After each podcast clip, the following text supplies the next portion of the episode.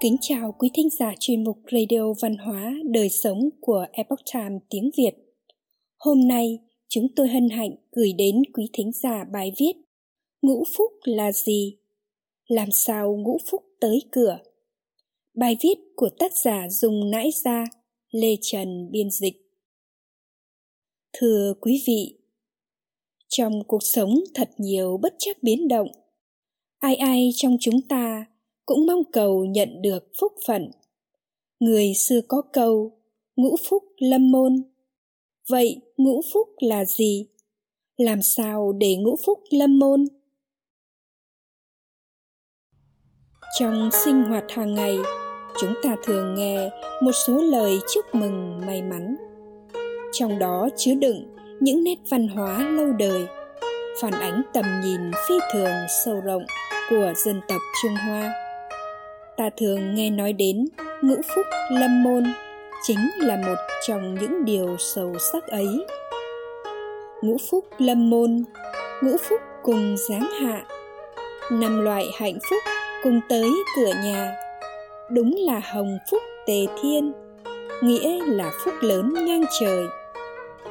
Vậy, quý vị đã bao giờ nghĩ tới ngũ phúc là năm phúc nào chưa? Hay là quý vị dùng nó như một từ đồng nghĩa với danh từ hạnh phúc. Điển tích ngũ phúc lưu truyền trong văn hóa lâu đời trung hoa.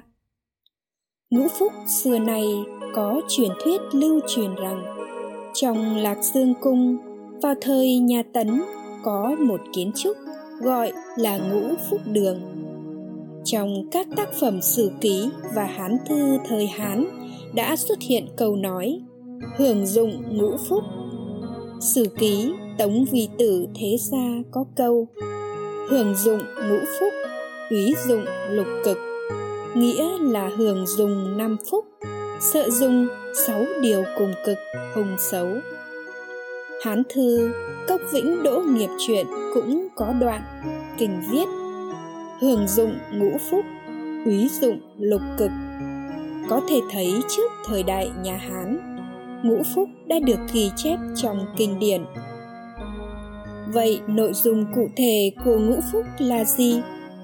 Nó ra đời từ kinh điển nào?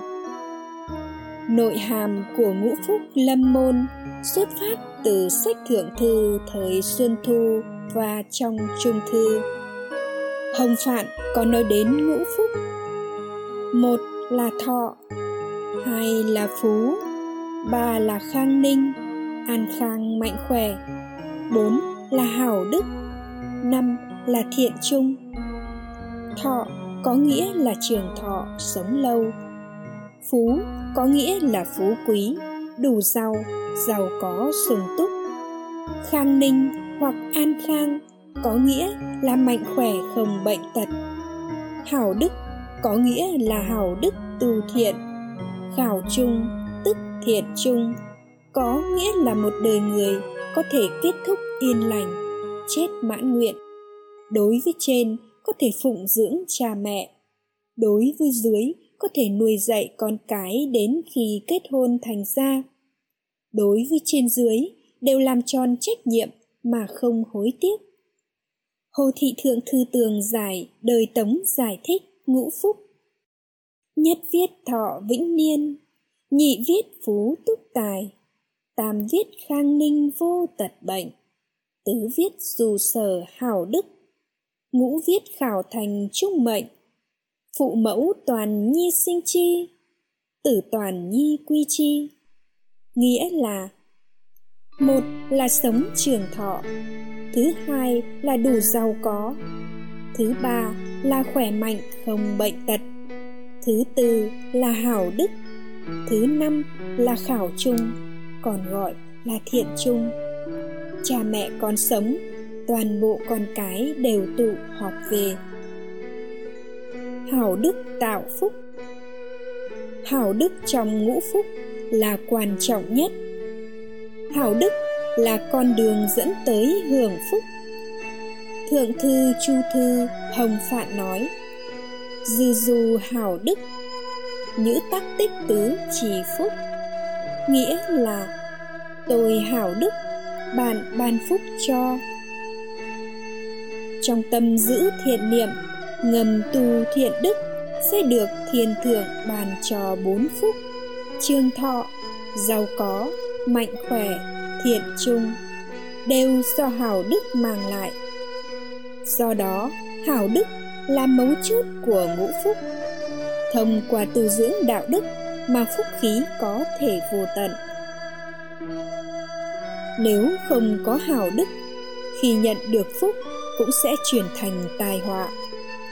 Trong thượng thư chu thư, hồng phạn gọi là lục cực. Tai họa lục cực và ngũ phúc là đối lập nhau theo thứ tự như sau. Một là hung, xấu đoạn, ngắn chết gãy không thể sống lâu. Hai là tật bệnh tật. Ba là ưu lo âu buồn rầu. Bốn là bần nghèo. Năm là ác. Tội ác hùng dữ. Sáu là nhược yếu không thể tự chủ không cách nào tự suy chọn trong tây du ký cũng có một cảnh ngũ phúc đường. Ngũ phúc đường tiền diễm diễm thiên điều hồng vụ nhiễu. Tạm dịch, phía trước ngũ phúc đường có hàng ngàn nhành hoa đỏ phủ sườn kiều diễm. Từ xuân thu truyền đến nay, bất luận là ở trong kinh điển, trong tác phẩm văn học hay ở nhân gian, mọi người đều yêu thích ngũ phúc, lâm môn. Có thể thấy được văn hóa lâu đời sâu sắc của trung hoa.